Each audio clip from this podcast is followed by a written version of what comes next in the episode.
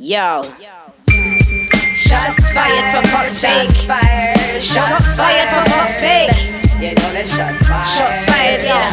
You know that shots fired. Shots fired, yeah. Shots fired for fuck's sake. Shots fired for fuck's sake. You know that shots fired. Shots fired, yeah. You know that shots fired. Shots fired, yeah.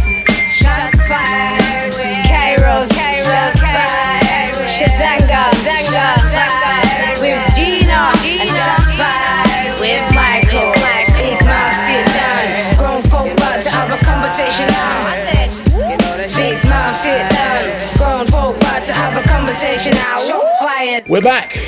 We are back in your lives. Shots fired with myself, Michael Morgan, and my co-host with the most. It's G. What's going on, G? What up? What's going on? Well, it's all about you. Now that you're here, the, the, the show can begin. And my man Chisanga. What's good, people? How are we all doing today? And finally, last but by no means least, Motown's finest. Look at him. He's got he's got he's got abs and pecs and everything out for show. It's a man like Kairos. How's everybody doing? Okay, well, to kick things off, um, we, as always, will be bringing a topic to the table. And the topic I'm going to bring to the table this week, and we're going to spin the bottle on who goes next, because you all normally we uh, we know which order we're going to go in, but we're going to freestyle it today. But I'm going with the recent shenanigans that has occurred with Diego Sanchez and his coach, Coach Fabia. Coach Fabia.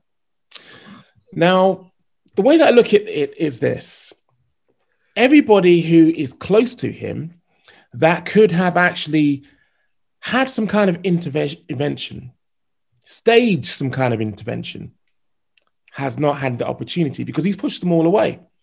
Anybody who badmouth says something uh, terrible about his coach, his manager, his mentor, they get a sharp shrift. Now, with that borne in mind, I wanted to pose this to you. If we could, us four, stage an intervention with Diego Sanchez, what would we say to him? And I'm going to start now. Let's just imagine, just imagine that he's going to be listening to this audio, or quite possibly, if this is uh, the snippet that we use for the uh, the teaser, what is it that he would be hearing from you? And I'm going to start with G. Oh, oh my God. Um, that's that's wow. Um, if I was to have an intervention with Diego Sanchez, I Yeah. would think that I would be close to him if I was in that room and doing that with him. And I would say I'm the type of person that would probably tell him that I loved him a lot so that he could just, you know, like he, I think he has to know that people outside of Joshua really love him and that they've always been there for him and, you know, like they're always going to be there for him and they have his best interests. So I'd probably be on some loving tip, you know, like I love you, I love you, I love you, I love you, please come up. You know, like I would turn into mama and start nurturing him and just be like, I love you regardless of what happens, but just know that we're here to help you. Whether you take it or not, I'm always gonna be here. You know what I'm saying? Like Yeah. something like that. Yeah. Okay. Next up, Kairos.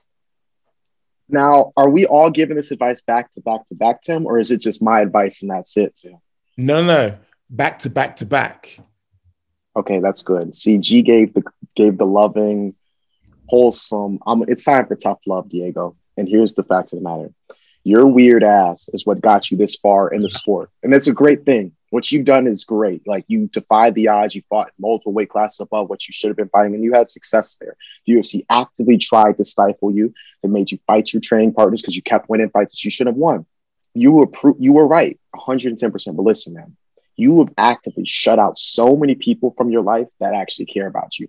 Because the fact that he's gotten this far with Joshua and the shit that they've been doing proves that he doesn't have anybody in his life that's close to him anymore because of his antics and because of his whole mentality. And guess what? You aren't good enough to be doing that shit. As a person, as an athlete, as it's over. You need to have that back in your life right now. Those people can help you and you can help them. And you doing this, it doesn't make you a martyr. It doesn't make you brave to do this on your own. It doesn't make you this alpha male. It makes you a coward. Cowards are people who actively don't want to face issues that are present to them, who actively look for excuses or ways out of it. And I'm not saying that he's doing that, but him being around Fabia for this long is just, it's just this, it, he just looks like a sad, broken man. I pity that person because they really do not have someone in their life that, that is going to tell them the real shit. And the real shit is that man is fucking a con artist and he's fucking you over and he's ruining you. He's the reason why you are out of the UFC right now. Not all the other shit. He is literally the reason. Him getting up there, talking that bullshit, talking that nonsense to all those people, and that's why you're at where you're at. And then for you to continuously have him ruin your career and not do something about it is a problem. You either need to fucking retire or you need to change some things because he's not gonna he's gonna be doing the same thing he does if you end up dead in that cage or if you live to see another day. So Diego, you gotta fucking get it together or you're not you might not be around for much longer. You might be a cautionary tale. You already are actually. Wow. Chisanga. Uh, I'd I'd be somewhere in the middle. Um, I think both approaches are are warranted and, and, and valid in this situation because it is a, it's a very delicate situation. It's almost like Diego has got a very, very serious case of Stockholm syndrome that he's been abducted yeah. by Joshua, and now he he he adores him, and you, you see that he eulogizes him at every opportunity that he gets. But I think we've like like Kyra said, you've just got to you just got to be upfront. You got to be straight, and you got to tell them, look, all these people that have cared about you have now have now left because they've reached their their wits end because this man has come in and uh, he's he's got his tentacles into you and he's he's influencing your every thought your your every move and you've what you've got to do you've just got to look at it objectively and realize that you are no longer in the UFC the the you're home for when was Ultimate Fighter season one two, since 2004 so yeah yeah, yeah. 2004 2005 so you're home for nearly close to, to, to 20 years. And now, essentially, your Diego, your mixed martial arts career is over because no other mixed martial arts organization is going to pick you up at this moment in time. No, at this, no, I, I, not at this moment in time. No other mixed martial arts organization is going to pick you up whatsoever. Scott Coker initially didn't uh, didn't didn't turn down the uh, the prospect of signing him, but after doing some research, and he was told apprised of the situation, he flat out said no. So that's mm. one of the other biggest mixed martial arts organizations in the world saying no. One championship won't sign it. Bare knuckle boxing won't sign it because that's that damages their brand well, yeah. further, and their brand is teetering. Let's let's just say that. I'm not saying teetering on the bad on in, in the bad sense, but in public perception is teetering. So Diego, just, you oh so now on you, go, G. I'll let, I'll let you inter- interrupt. I just hope he has like a support system so mm-hmm. that like as he's with Joshua, if he ever breaks away, those people need to have a home to come back to. Exactly. If you see, I don't, you know, mean to bring this up, but like R. Kelly survivors, their parents were always there, whether you blame them for what happened with them, but their parents were there to welcome them back with open arms. Like you have to have a support system in place for him so that like when he does leave Joshua or or if he's thinking about it, people are still there supporting him and ready to take him back. And I think that's really important.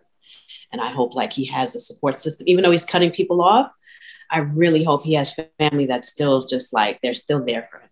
Uh, I hope so. And you like that that raises an interesting point. You haven't seen anything from like Diego Sanchez's family members. I know he has he has a daughter, I, I believe. I think I was scrolling his Instagram. Like he he has family, so yeah, where are they in this situation? Like where where where's his other half, or if he's not with uh, the, the, mother of his child? Um, well, yeah, she well she, even even still she should be voicing her concern, even if they're not together, because this is the father of your child. So, right. like, like you say, G, I hope that there is some sort of support network and that was a, it was a good comparison that you you raised uh, mentioning that the R Kelly thing because I remember watching it and the parents they knew that their kids were under the spell but they were they were just parents and they were like, no matter what, when you want to come home, you come home and we'll welcome you with open arms and we'll do whatever it takes to get you back. And I hope, I hope that that happens. And I, I I'd like to think that in the mixed martial arts community that that would that would happen, but I'm I'm just skeptical because that also that would also raise the possibility of him fighting again, which is something that he clearly shouldn't be doing at this moment in time.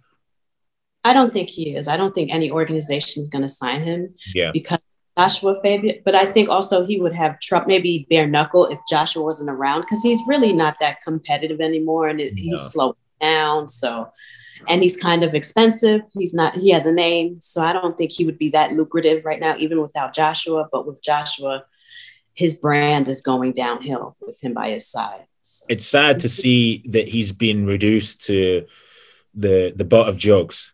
It it, re, it really is the, uh, a, pioneer, a, a legend, a, a man who he won the Ultimate Fighter middleweight. Like let's like he's, as Kara said, Yeah. he fought so many weight classes and such a fan favorite, and fought for the title, lightweight title against uh, BJ Penn, and just to see his career reduced to this, to see his legacy reduced to, and I mean, there are fans of the sport who aren't old enough to know who, who Diego Sanchez was in, in his prime and what a what an entertaining fighter he was and what a yes he was a unique p- person and we all found him a bit quirky but now they just know the the crazy guy that's being influenced by this this Jim Jones character literally it's Jim Yeah. Jones maybe Diego Sancho has, is drunk the Kool-Aid, the Joshua Fabia Kool-Aid, and it hasn't killed him yet. And I'm touching wood that doesn't happen because I fear for his his well, his physical safety and his mental his safety. well-being, his mental well-being is definitely being compromised. You can see that in just the kind of like puppy dog way in which he's like malleable material in Coach Fabia's hands, because it kind of like leads me back to this intervention that we've all um, been charged with delivering.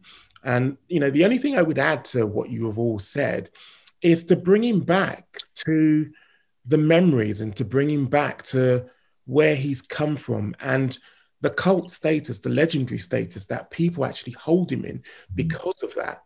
And one of the striking things about uh, Diego Sanchez was I really do feel he was at his strongest mentally, his most impenetrable mentally, when he, I suppose, spoke loudly about his faith. Now, I'm no Christian, I'm no follower of Jesus, but it was in that period that it always brings me back to strong minded Diego Sanchez, determined Diego Sanchez, Yeah. somebody who was on like a, a real path because he felt he was backed by Jesus.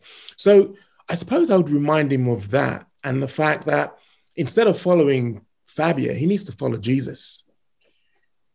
Yeah, no, I I've, I I completely completely agree with you. I have no no no grievance with that with with that statement. Like, I mean, like I'm uh, I, I'm a, Roman Catholic, but I'm never one to to push religion on anybody. I, I want Mm. people to to to believe what they want. Obviously, like uh, like you say, I'm well, I'm going off in a bit in a tangent here.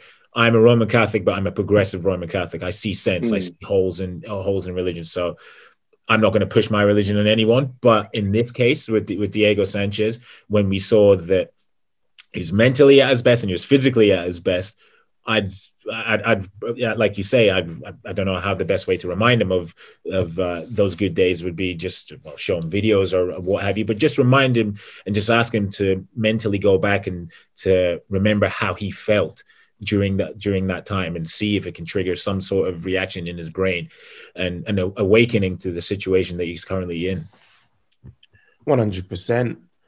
So, moving on from that, that I've actually brought to the table, I'm going to spin the bottle. And where does it land? Chisanga. Oh, sh- no, as I'm getting my juice. right, guys. So as we as we talked about, I think uh, well, it's been a while since we've all been on together. Actually, Yeah. must have been about three weeks or, or something. It's good to it's good to see your black asses. But um, going back to UFC 262, and arguably the the biggest name in the crowd was a Mr. Nick Diaz. And Dana White said in the post fight press conference that he was going to have a meeting with uh, Mr. Nick Diaz to discuss uh, potential return to the octagon. We talked about it a couple weeks ago. We all said that well, we voiced our concerns and wh- whether we were comfortable with Nick coming back. And Dana White did an interview with Brett Okamoto talking about the possibility of Nick coming back. And for me, it seems that Dana is not willing to pony up the cash for Nick Diaz to return. And I've got the clip teed up. I'm taking a page out of Mr. Michael Morgan's book right now. Ooh, So yeah. I'm gonna, I'm gonna play this uh, excerpt of an interview Dana White did with Brett Okamoto, and let me know your thoughts on it, and let me know if you agree that it seems that Dana White is not willing to pony up and pay Mr. 209 what he's worth. I'll play it now. A few other uh, non 262 topics to talk, talk about. Um, when you were down there in Jacksonville, you said that you were going to uh, you were going to leave the arena and you were going to go have a, a meeting with Nick Diaz. How did that meeting go with Nick in Florida? Yeah, it went good. I mean, um, my, my whole thing with Nick Diaz is I just question how bad he really wants to fight. You know what I mean? Um, we got together, we had great conversation, talked about, you know, a possible comeback for him. I just, uh, I don't know. I don't know. We'll, we'll- we'll see how it plays out this summer and, and the rest of this year. What's giving you pause? What makes you think that he might? He's saying he wants to come back, but maybe he's not. just the amount of time that he's taken off already. When you hear him talk about fighting, when you hear him talk about the sport, um, and I, I sit down daily or talk to daily Mhm. hungry, young savages that want to, you know, break into the top 10, become world champions, all that stuff, you know, and, and, and, and Nick Diaz has done it all, seen it all. He's been in big fights. He's, he, he's, he's, I, I just don't see that in him when I talk to him. Right, guys. Now, if you'll take one look at Nick Diaz's uh, Twitter page, which for years he's been very, very, which has been very, very dormant, you will see that Nick Diaz, who a lot of us thought had a car crash interview with Ariel Helwani, I think it was it was in January, in January 2020, or may, may, maybe it was after that or what have you. Nick Diaz wants to fight. Nick Diaz has got himself into arguably the shape of his career to return to the UFC and to well just have some fun fights by by the by the looks of things. It doesn't seem that as if he wants to come back and fight for a title. He just wants to do what what he's been bred to do. So what is your reaction to Dana White saying that he doesn't see the hunger in him, which I think is gaslighting 101 because it, the hunger is evident. And I'm going to go to the man I can see in purple, Mr. Kairos Butler. Dana always says that punk ass shit when he can't get you for free. You ain't got the hunger. Nah, you just aren't willing to accept fucking poverty to fight for me. That is literally all that man be doing. Every single time I hear that, shit, I'm just like, oh, really? They don't have the hunger, motherfucker. You don't have the ability to pay him. But um, if we're gonna be honest here, he's looking. I think that he's looking at it the wrong way too. Let's just say that was the case too. If he doesn't have the hunger, he doesn't have the look or the talk of being someone who wants to be in the top five, and he doesn't. He, that's the truth. He's not here to fucking be a world champion. He's here to put on a great fucking fight and make fucking money. So why is it that that is just a foreign concept to a man who's the greatest promoter ever, the guy that y'all worship, the guy who y'all think is the greatest? Like, oh my god, I just if if we're just being honest here, I think that Nick Diaz needs to keep doing what he's doing and go out into the press too and be like, listen, I want to fight badly. I don't know what they don't be like disrespectful and ruin that shit like Fabia did for Diego, but like just speak up for yourself too, though. Because people want to see him back. And they definitely will watch him fight Masvidal. They'll definitely fight, watch him fight like a whole bunch of people. So he just, if he wants it bad enough, he's he has to like s- mm-hmm. he has to do more than just like meet with Dana privately. Mm-hmm.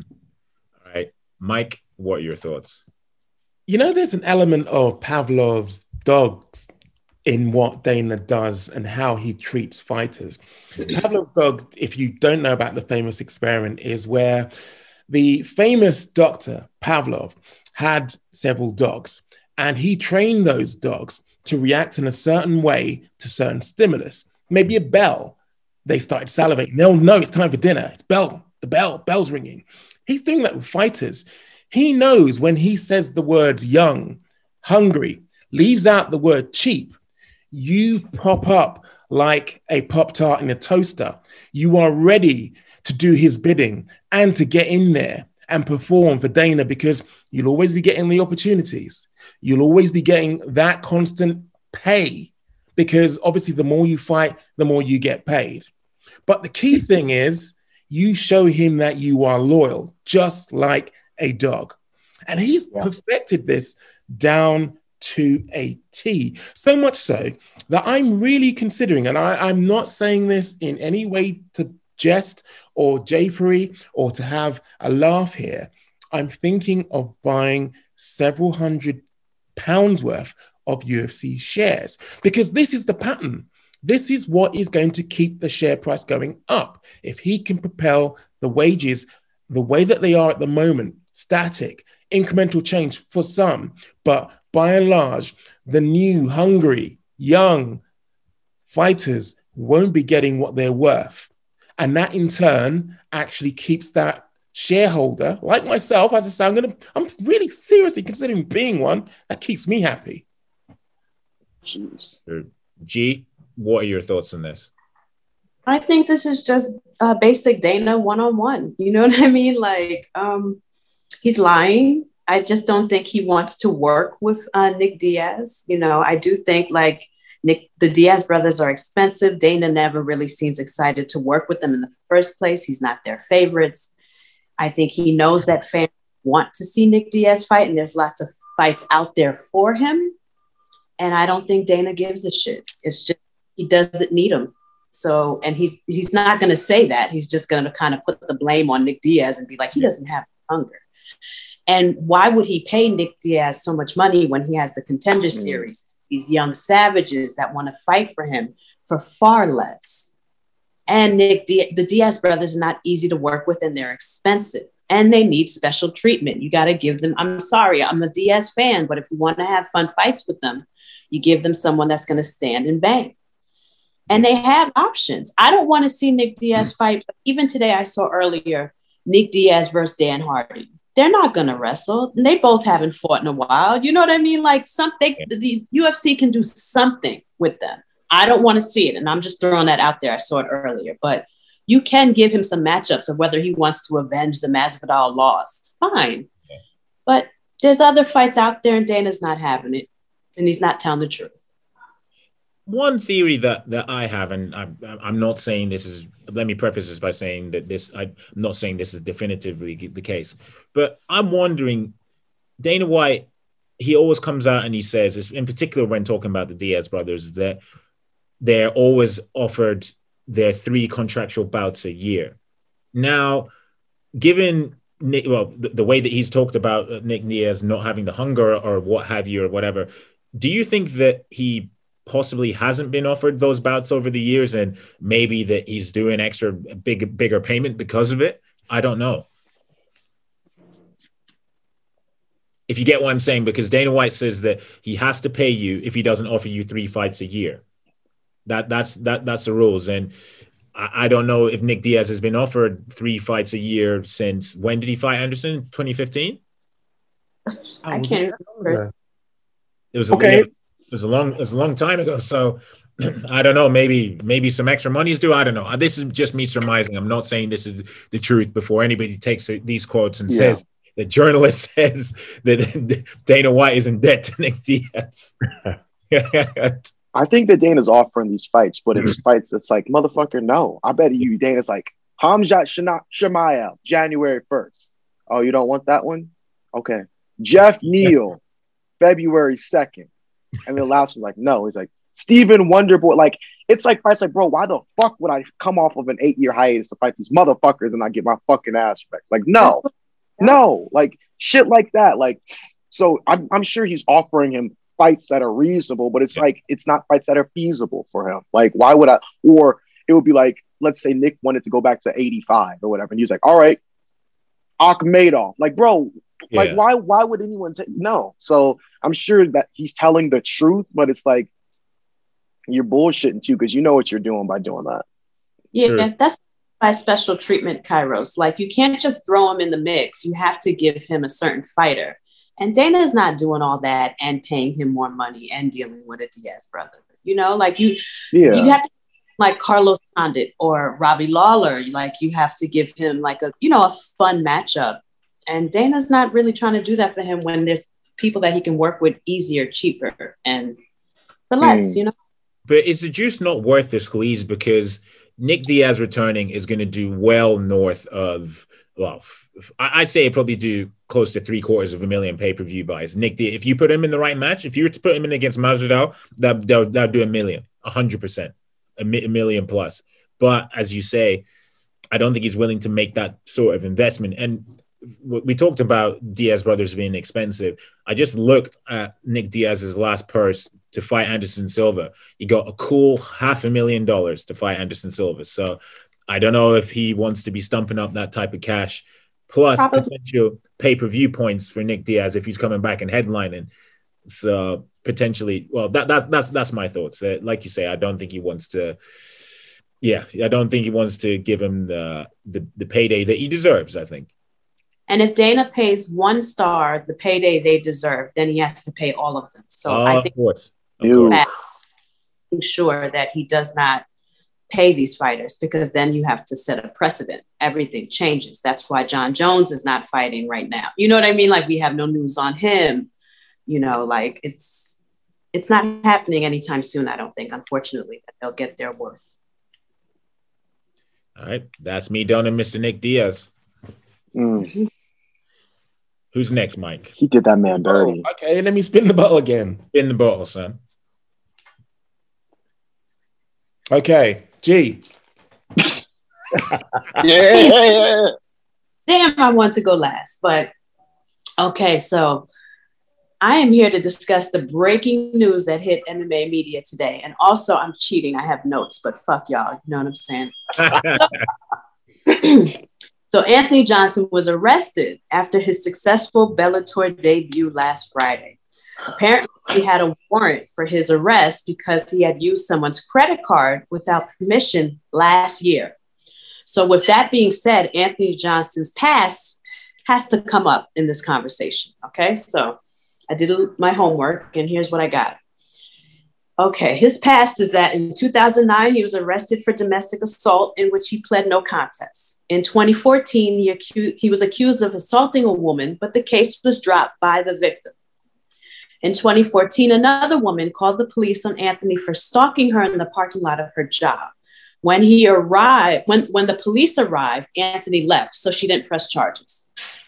Um, in 2015, he got into a verbal altercation with a woman at the gym in which he removed her yoga mat, cursed her out, and threw her belongings across the gym and basically scared the living shit out of her. Okay, uh, I got more. Then, four years later, he was arrested in 2019 when he grabbed his girlfriend at the time, put her in another room because she was packing to leave him to move out. They were having a verbal altercation about her leaving him. So she called the police on him and he was arrested for that. And now an unidentified third party has now accused him of identity theft or credit card fraud, which is basically using someone's credit card without their permission. So, fellas, here's my thing. I struggle with Anthony Johnson because I really like his interviews. I think he's cool as shit. He talks about his grandma. He smiles. He's handsome. He smokes weed. He likes to eat when he's not fighting because you know he puts on all that weight. He looks like he's eating good. I would be cracking jokes. When him and Jon Jones played that uh, prank on Dana White, when they was acting like they was going to fight each other, but then they didn't, and Dana looked like he's going to have a heart attack, and they dapped each other up. I thought that was hella cute. And then, not to mention, Anthony Johnson is never ever in a boring fight, and we always have a lot of fun with him, win or lose. So, fellas, how do you handle someone like Anthony Johnson? How do you handle someone that seems so nice but is so fucking scary in real life? And I'm gonna start with Kairos because look at your face. That motherfucker is a menace to society. I'm dead ass serious. Like, I don't give a fuck how he talks. Like, I don't, that man is crazy. Like, we're gonna look back and he's gonna be like the Lawrence Taylor of him. For, all, for those of you who don't know, Lawrence Taylor is a fucking psycho. He was an Yeah. NFL, he was an NFL player who just he got into so much fucking trouble, but never like did serious prison time. Like the motherfucker was out of his mind. I think that's Rumble. Rumble to a T. It's like, oh, he's so charismatic when he speaks with this mother. First of all, the first question I have is this: He's using someone's credit card without their permission. I thought he was getting paid before he was fighting. Why is he stealing people's credit cards? And is he is, is he's just doing some fucking I'm a criminal, I'm gonna do some criminal shit, or is it I'm broke and I'm trying to do this criminal shit? That's the It- first question I'm It was a warrant from last year. So last year in Connecticut, coincidentally in the same place where Bellator 258 took place, he used. I'm gonna assume a woman allegedly. Don't put that in there because it seems like every time you get in trouble, it's with a woman. so I think he used Shorty's credit card and he tried to make travel plans on it to go to Newark um, Airport. And she filed, or he or she filed a complaint on him, which is a police report, and now he has a warrant. So when he fought at Bellator 258, he got picked up for that shit. So I don't know if it's like he did it last year. So I think the Bellator show pay did hit direct deposit. I just think this is something that caught up with him. But um, I agree with you, Kairos. Um, I, he scares me. And it, what scares me too is that he is so charismatic. And that's how abusers are. And people should, you know, take note of that. You know what I'm saying? yeah, I mean, obviously his his, his record speaks speaks for itself, but it's, it's but it's like it's like you say, you can't associate how he conducts himself in public with the crimes that he is he's committed or is alleged to have committed. It's just they they don't assimilate really because obviously he was a guest on the show last week last week and he's, he's a lovely interview love like lovely fellow i've interviewed a lot of people during during my time as a journalist and i can tell people who are who are shitbags or scumbags but could you can't you can't with anthony johnson you can't whatsoever and i mean as for bellator man can you oh just Your, Your Honor, can I take the stand? I won't allow the honourable gentleman for uh, Chelmsford, Chisanga Malata, to uh, besmirch the podcast in the way that he has. oh Anthony Johnson was never my friend. You'll recall that I waited nine hours oh shit Johnson when I was in Stockholm for an interview. You'll remember how disdain or how much disdain I have for this man. Yes, you, Chisanga Malata, had a fantastic interview with him. It was like two old friends. It was like real recognized real. And that kind of like made me have pause for concern when I saw what transpired with this man because he's clearly a wrong'un, as they say in the UK. He clearly is bad breed, as they say in Jamaica. This is a man who is smiling on one side and he'll hack you down as soon as your back is turned, if you are a woman specifically. I think it was the Right Honorable Trent Reinsmith who tried to warn us not to be so happy clappy for this man's return, Mm. not Yep. to let the wolf back That's right. to the hen house. But yet we didn't listen. Well, I certainly listened because he was never my friend. Okay. Uh, well, I shouldn't have said friend of the show, uh, but just a guest, recent guest on the show. But yeah, like you say, it's It was a good interview, by the way. You, you, you, you and him. You could tell the rapport was there. You, you. I don't know what you bonded over. I don't know what, what transpired before the, the, the cameras or the, nothing, man. the rolling. You and him got on like a house on fire. You and him. I'm just just a nice guy, man. Uh, just a nice guy. Well, now I'll, I'll I'll tell you about this other interview later. Like I was I was gonna put a fighter on blast, but I'm not gonna put him on blast now. But uh, yeah, it's like I mean, if, how does this look for Bellator, man? Like, like I, I wonder what happened. I wonder if like obviously the uh, Connecticut PD, I'm sure there would have been some sort of flag on the system when Johnson like checked into Connecticut, or because I assume he flew, obviously. So I wonder what the protocol would have been because obviously they have the bubble, the COVID bubble. I wonder if the police went maybe with midweek through the bubble and were like, "Well, we we need to take him into custody." But then maybe I I've, I don't know. I'm just surmising. I'm just surmising. But can you imagine if it was like the day of the weigh-ins and then the police show up and then like, "Nah, we need to take this guy." Like, God. Why don't uh, one more? Let me sneak one more question in y'all with y'all. Why aren't more fans struggling with liking him or disliking him? I just feel like folks are just like ignoring this. Yeah. But no, like, no. when it says he's coming back, everyone's like, "Yes, Anthony Johnson's coming back." And meanwhile, I'm like, "Am I excited because he's a knockout artist? Yeah, but he's a he's a scary man. He assaults women. Why are we like? Is anyone else struggling with this? And why do you No. think?" No, MMA is the haven. MMA is the home. MMA is the mecca for second chances. Actually, third chances. I mean, come on. Look how many would fill the rogues gallery in terms of how many times that we gave them a pass, how many times we've overlooked things. We know the names. I mean, Conor McGregor springs to mind. The fact is, the fan, the MMA fan, has selective amnesia when it comes to I suppose criminal activity. Let's just call it what it is. When it comes And to, racism. when it comes Let's to doubt, when it, when, when it comes to doubtful moral aspects to people's character in MMA, we love to look past that shit.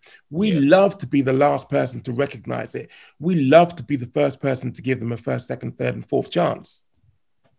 No, Yeah. you're right. You're right, and uh, I, I- I think that's also a problem that you can attribute to combat sports in general, Mike. Because obviously, I mean, look at Mike Tyson. He was convicted of rape uh, Yeah. back in what whatever year in the '90s, and people just pe- people forget. Like, I mean, I mean, it's I'd say combat sports is a very very forgiving circle. Maybe it's because of the the nature of the of the endeavor or, or what have you, but I I, I don't think we should we sh- we should be so well.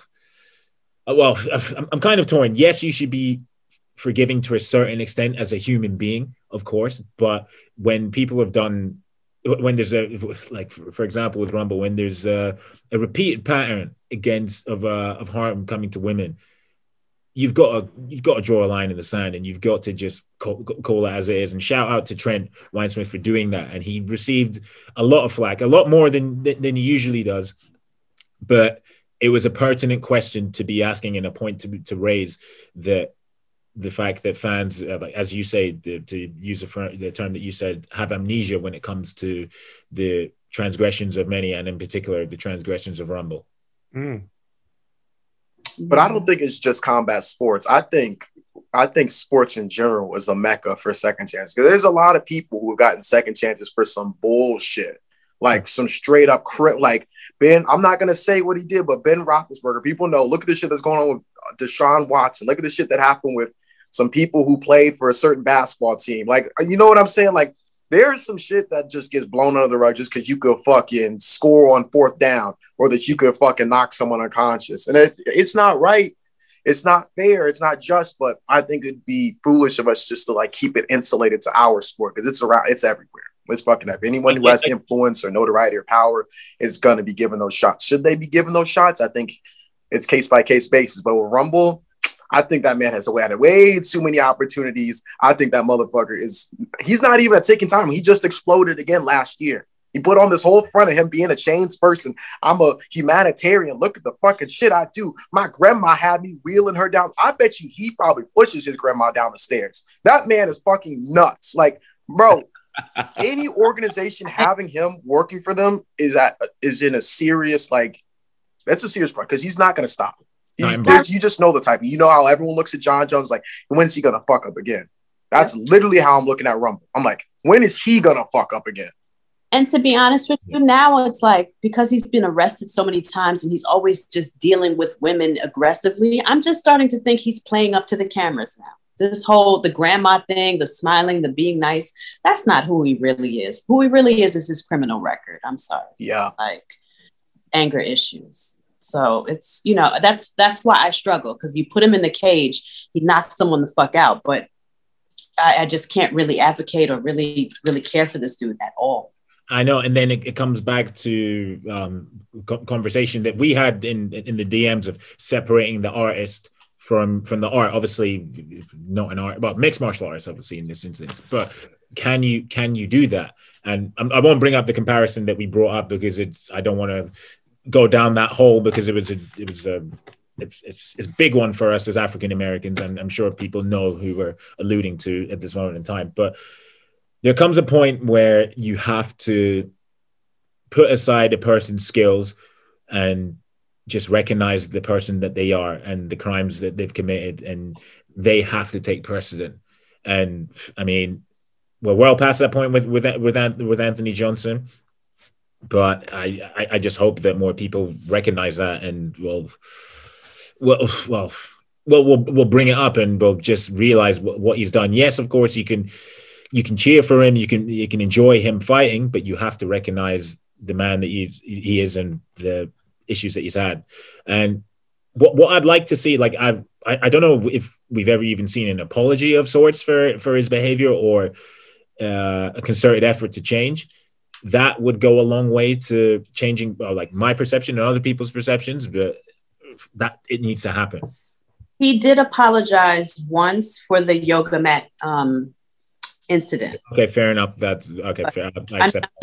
his behavior. I don't care that he apologized. I mean, I go to the gym quite often. I love the gym, and I can't imagine if a man of his stature, his size, and then later to find out or to know he was a professional fighter got that angry with me and threw my stuff across the room. I would have left. I'm sure she was petrified, and Yeah, it just of goes. course, of course. I mean, yeah, like I good on that. Like that's scary. That resonates with me. So, and I think he'll do it again. We'll hear his name in the news again, just like Kairos was saying. So Speaking of Kairos, You're up. close the show, son. Is Michael some- Chandler can't stop getting in the middle of black people. But Michael Chandler can't get out his own way. Listen, someone put up a video on Twitter today.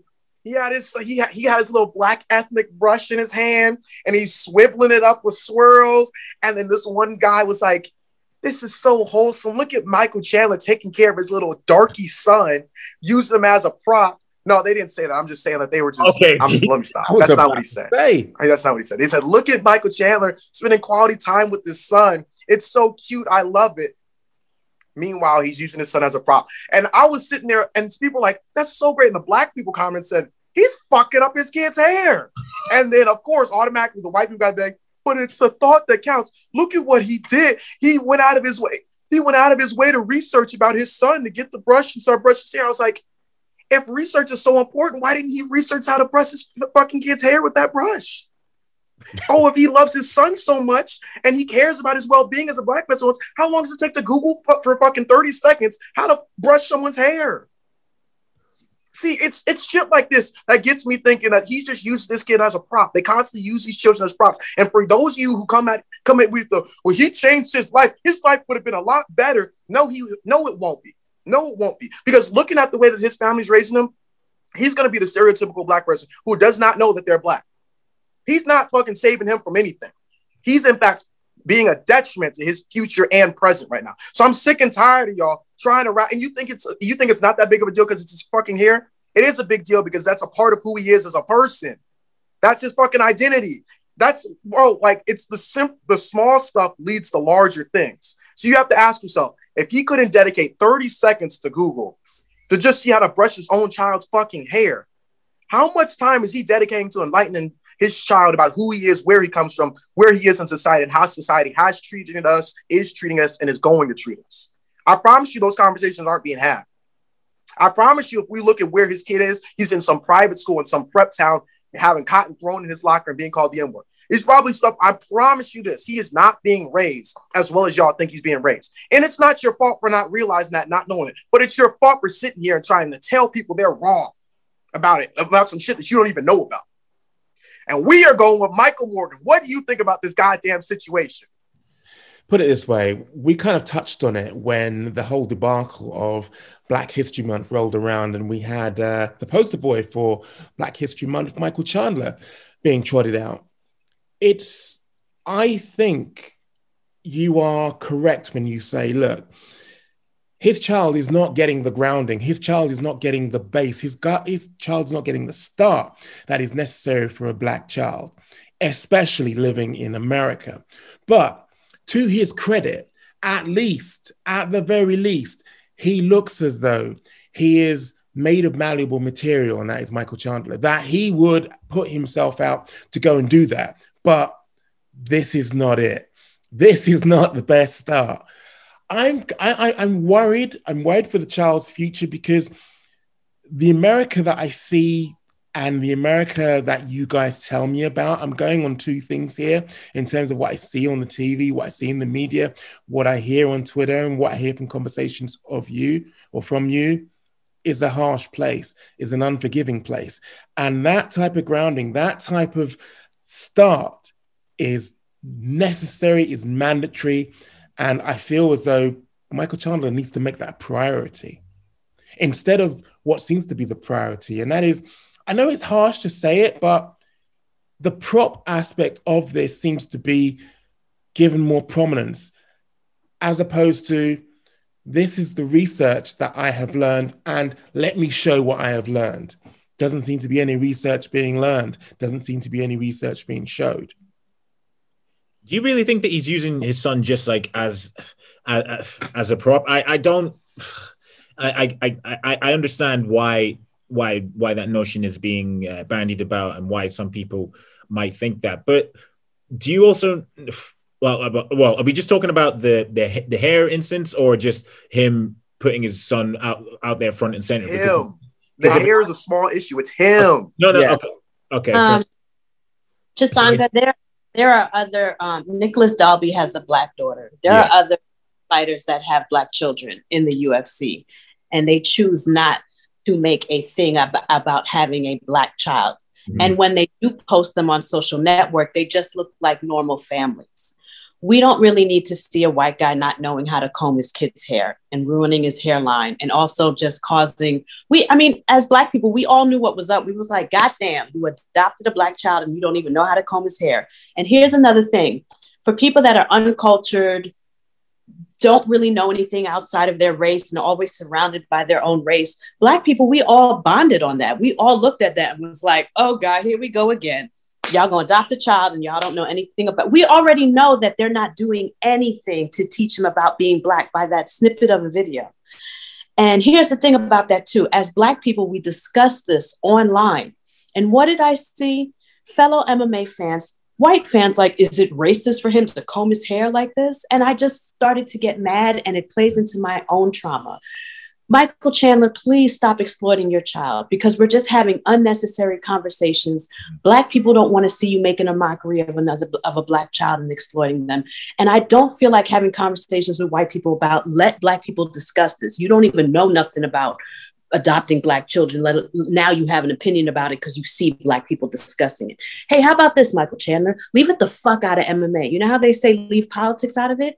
Stop putting your black kid out here like some fucking prop because I'm tired of the, like looking out for your child when you're not even looking out for him.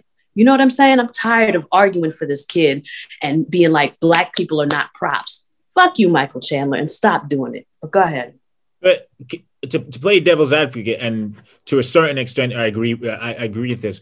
But do you not th- just think it's also a man that's playing like the, the loving father role? We wouldn't be saying this if it was his, his white child, though, that he's putting up on social media th- this frequently. I- I disagree. I disagree. When Cowboy was walking around with his son, like Cowboy Dad, there are people that were like, that shit is corny, including Nate Diaz. So some people are here for MMA and some people like the family aspect, but there are fans that are like, yo, chill. Even Nate Diaz said something. So I don't know if that's entirely true, but I know as a black woman, I'm uncomfortable with what Michael Chandler is doing. And there's other fighters that have black children and they choose not to do this. And Chandler is making a habit of this. He they didn't learn from the the the um the debacle of the the uh, you know what was it The Black black, History Yeah. and that's where I come in because that's what triggered me. It was that event, and then this seems to be a continuance of it. Why do we need to see it? Why does it have to be front and center? Why is it not you, the athlete, as a father, as opposed to here's my black child and I'm the father? That doesn't Right. kind of like chime with me. Like I say, perhaps maybe it is this that I'm still quite um, triggered by that whole front and center aspect of his child being in Black History Month, and that was the connection to Black history. Maybe it's just that, but I can see where G's coming from. I can see where Kairos is coming from because as a father myself, I know that wouldn't be the narrative that I'd be pushing. I wouldn't be pushing my children front, left, and center. It will be, I think, the, the way I look at it is perhaps I do need to take a step back because that whole event was triggering and I can't get that out of my mind. But then this seems to be amplifying it, is what I'm saying. I find the hair combing thing triggering too because it's like I've gone to school and you see the kid that's adopted by white kids and his he looked crazy, he dressed crazy, he talked crazy, he don't know he's black. I want to see this shit in MMA and and stop using the kid as a goddamn prop. You can make him a part of your family. We can see him in the embedded playing with the other kids or the dogs and he's in your house. But to just put him front and center and look at me combing his hair all crazy, getting black people all upset come on. And then on top of it now you you allow us to have opinions on it. And now that you know all these black people are seeing it we're discussing it learn how to be uh, learn how to assimilate your child to american culture. Prepare him for racism and let him know that he's black.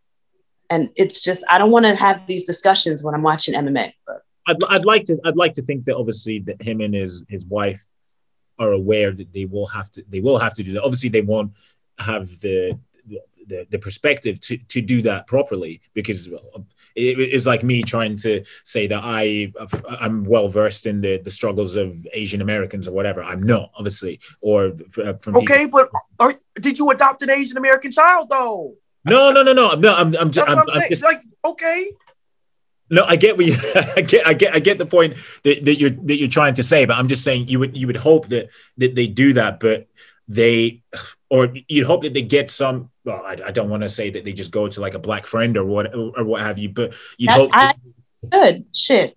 Pardon? Yes, I think they should. They need to do No, yeah, no, I know. I, I mean that, but I just hope they, they just don't go. Oh well, I don't I don't know anything. Let, let me just leave him with you, uh, or whatever. But I think that they need to have conversations with with um, the people from the African American community that they know, so then they can one help prepare their son, then he should be at the forefront of, of their mind when it comes to this, and also prepare themselves because they themselves will not know what what, what it's like until well, I'm sure they do to a certain extent right now, but until he gets older, until he starts getting stopped by the police for no goddamn reason, and when they're fearing for him coming driving home from from well, even from school or, what have you, uh, yeah, I I- know what you mean. You just I just hope that they do they do the right thing and that they try to immerse him in in, in the culture. Yes, uh, being black isn't.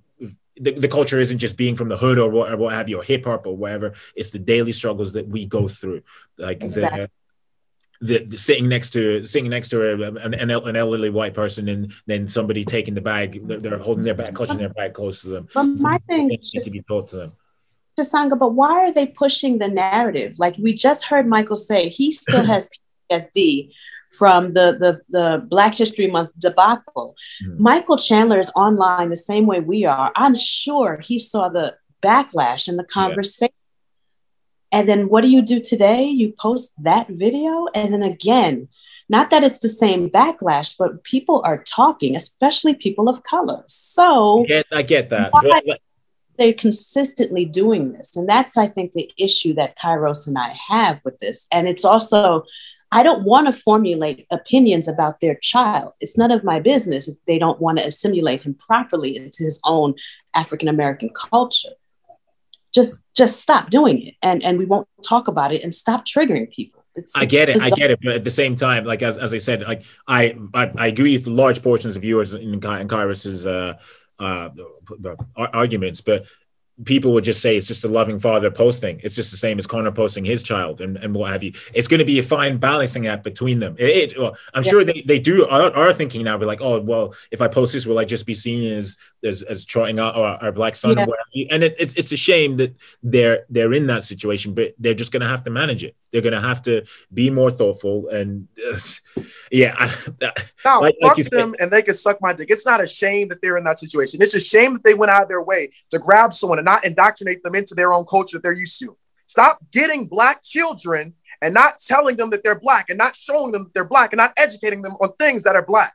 But you can't you see me grabbing a but yeah. Nigerian child right now, age 25 years of age, and not letting them know about where they come from? What the fuck? It doesn't matter if you're white, adopting black, or I'm black, adopting someone white, or Native American, or Indian, or Irish. Why are you not educating them? Why are you not educated or before doing it? You are a detriment to them. You are not caring for them. You are not making their life better. You are ruining them for the future. They are going to have serious identity crisis. This is why you see black people out here who are colors. This is why you see people like Candace Owens. This is why you got people out there working for like this is that. You guys want to explain why that's that why there's people like that out there? This is exhibit A. Exhibit B and exhibit C. And all these parents out here and all these people out here who are trying to excuse and say, well, he just wants to he just wants to share his shot with social media. Motherfucker, research before you do some stupid shit like that. Next for Mother's Day next year, they're gonna have Michael Chandler up there talking about how great of his wife is about having women up there. Like, bro, cut it out. I don't care what they think. They're wrong. They're wrong. It doesn't. I don't give a fuck about your opinion on the Yeah. subject. It's like that saying where people say, "Don't care because you're white." This is one of those times. That's a black kid. We don't give a fuck what you think. You're white. Exactly. And I think when you say things, not you, Chisanga, per se, but I think when you say things like he's just being a loving father, um, you're just saying that because race is involved. You're not holding Yeah, him I get to that. a standard that you would hold a white child. If this was the other way around, if a black parent was exploiting a black kid and white people were offended, they'd want his neck. but yet we cannot be that way. You know what I'm saying? It- it's, it's I know. I, compl- I completely get that. also the standards in which you hold fathers. I had someone like at least he combs his kid's hair, and I was like, that's his fucking kid. He should be combing. We give props for combing hair. Are you kidding me? Yeah. But when it's a black child, you make excuses for, well, at least he combs his hair. No, he's combing his hair improperly because he hasn't put in the time to research hmm. what it takes to raise and nurture a black child. And that's what black people are fussing about. And I'd like for us not to discuss this, Michael Chandler. If you could just stop doing this and maybe listen to the backlash of people like me and people getting upset about this, you know? So No, I get. I, I, I, I get that. I just, you know, No, no, no. I, You can, know, I, completely understand. No, I'm. I was just playing playing devil's advocate. I was just saying that. Look, yeah. well, but and with with regards to to what Kairos is saying, like I don't think that. Well, one, we hope that he's they are they- they're doing the bare minimum when it comes to educating him about who he is and wh- wh- where he where he comes from. But I don't think we can fully say that they are not doing that because we haven't seen the the product of the, the child. And say like if we, the child was 15 or whatever, and the identity crisis was was clear and evident, I'd completely agree with that with that uh, your sentiment. I agree with it to a certain extent, but I mean, there's there's still time. We just hope that that he he, doesn't end up turning into There's that. not. It's too late, kid. bro. I'm gonna tell you right why it's too late. it's too late? The, the time is done. It's already all it takes. All it takes is for you to be under something like that for a year, two years. It doesn't take. It, you don't need to be under for 21 years. Two years. So look at Diego Sanchez under Joshua Fabia for how long? Two, three years. That's all it fucking valid takes. And for him to get pulled out of it, you almost have to force yourself out of it. Through like, all right, well, now I'm going to an HBCU. Now I'm only hanging out with like you have to physically and actively force yourself out of it. I had a pretty good upbringing myself, and still I had to deal with identity crisis just by being around white people. Just like I went to a private school for two years, and after getting out of that, like it took me forever to realize, oh my goodness, look at what happened. I got called the N word more times than I could count. More Yeah. times like I can count. That's for me going to a private school. But two years, like, bro, come on, bro. That's it. That's all it takes. I'm just like all these people. I wish I could show you what I've seen and what I know from my experience. And I have black parents. Yeah, no, no. so I- imagine what the fuck it's it's like for someone who has white parents. I, Kairos, I feel like you speak for me as well. We have similar um, upbringings as far as growing up in white communities, going to schools in white communities, and also being called the N word from a very young age. And I think that's why I find this so triggering. You know, and I think that's why, because I have seen these kids that grow up and they don't know who they are because they were adopted by a different race, or kids that come to these schools and change and later on have a wake up call. So it's a bit triggering for us, you know, and we've had our own experiences with racism and we've had a, a bit more than most people. And that is why, like, I'm begging Chandler to just kind of cool it. You're triggering people. That's why people are talking and talking and talking about this. Yeah. And then on Black people are discussing it, and then you're rallying up racist fans. I was dismayed to see someone like, oh, is it racist to talk about this? Let Black people talk about these things. But I don't know. I'm, I'm starting to turn into a jerk. Like I'm, I almost understand to leave the politics out of it, MMA. Now I'm like, can we leave this shit out of it, please? Like, Yeah. is this No, I, I-? I get You that, but we we just hope that.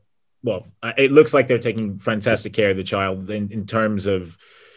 I, I don't know whether the, whether the, well, where the child was, if they'd gone from home or what have you, but from the outside looking in, it looks as if the child is having a good life. But we just hope that he gets the the education that that he needs, the education that he needs. I mean, is he's never going to have the chat. You know, the chat that you, you we had with our elders, everybody that raised us Mm. never, never gonna have that chat where they tell you that you're treated different because of b- b- because of the melanin in your skin and But it's still they, well, I mean they could have the chat but the chat it's not going to resonate anywhere near as much as if it's coming from from from your your skin folk and I'm not saying that and I'm not by any means saying or suggesting that Chandler shouldn't have, uh, have adopted him.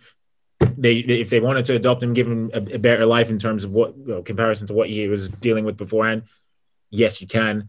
But ugh, it's I, I just hope that they they a do their research and any African American fa- friends or uh, family that they have, well, family that they might have, or or friends that they have, that they call upon them to educate the child the, the struggles that you're going to go through in life. Ending on MMA. UFC 262 this coming Saturday. Before we actually get into this, because I just wanted to ask and do, do, do a quick roundtable as to what are the runners and riders that you're actually interested in. I will be running a space with my man Marc Diakiese, Marc the Bone Crusher Diakiese, who um, returns to action uh, fairly soon in the coming months. He'll be joining me in Twitter space. And breaking news, you probably saw me um, looking at my phone as we were just having the last bit of discussion there. Brendan Loughnane has won the poll in terms of who people want to see alongside Marc Diakiese. He's coming off an incredible first round finish in PFL. So he will be joining me as well on Saturday. It kicks off 9 p.m. GMT we will be there for about an hour. And uh, all you have to do in order to access spaces and to see me in it and to and to take part in the discussion is just follow me on Twitter. So we'll see you there alongside Marc Diakiese and Brendan Loughnane. But getting back to UFC 262, I'm particularly looking forward to Tony Ferguson's return.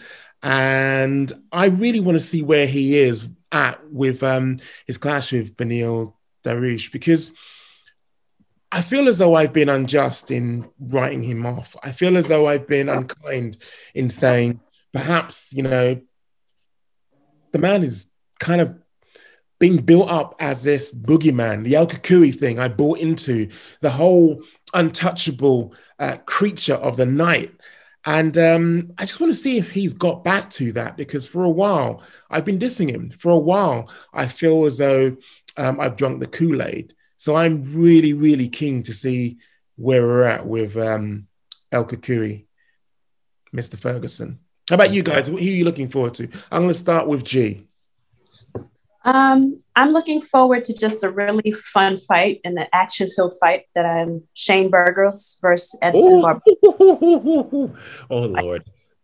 yeah, I just think it's going to be violent. I can't wait. We're going to have a lot of fun with this. There's no way this is a boring fight. I feel comfortable saying that.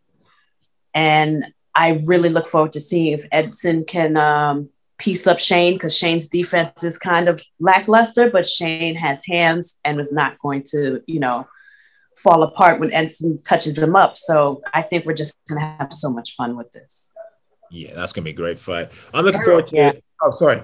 I'm looking forward to the Lando and Mike Grundy fight. Mike Grundy is our Brit abroad this weekend. I don't believe there's anybody other Brits competing abroad this weekend. But yeah, so I'm, I'm looking forward to, to that fight. Mike is coming off the loss to uh, what's the kid's name? Movsar Evloev. You know, yeah, I, I, don't know if he's Russian or whatever, but he, he's he's he's he's a impressive, impressive guy. He's really really good. But as as G said as well, Hurricane Shane against Edson. Looking forward to that. And obviously the main event. I mean, it's stylistically, I think this is one of the toughest matchups for Chandler in in the division. I, I really do. I mean, Charles Oliveira striking has come on leaps and bounds. I mean, that fight card. Uh, Brasilia against Kevin Lee, the performance he put on and the striking that he showed uh, that forced Kevin Lee to shoot for a takedown. Like I mean, it's uh, I mean, yeah, people are underestimating Charles Oliveira, Charlie Olives going into this one. But I'm also looking forward to seeing where Tony is at. I mean, if if if he loses, man, like, well, he's he's not going to get cut. Tony, they won't cut Tony Ferguson off a on a three fight losing streak because Bellator would snap him up in a heartbeat and would take his legion of fans with him. But you'd struggle to see where where he would go from a scenario like this. I mean, well, dare I say it? They could they could do a, a Donald Cerrone Tony Ferguson rematch after if Tony was to lose.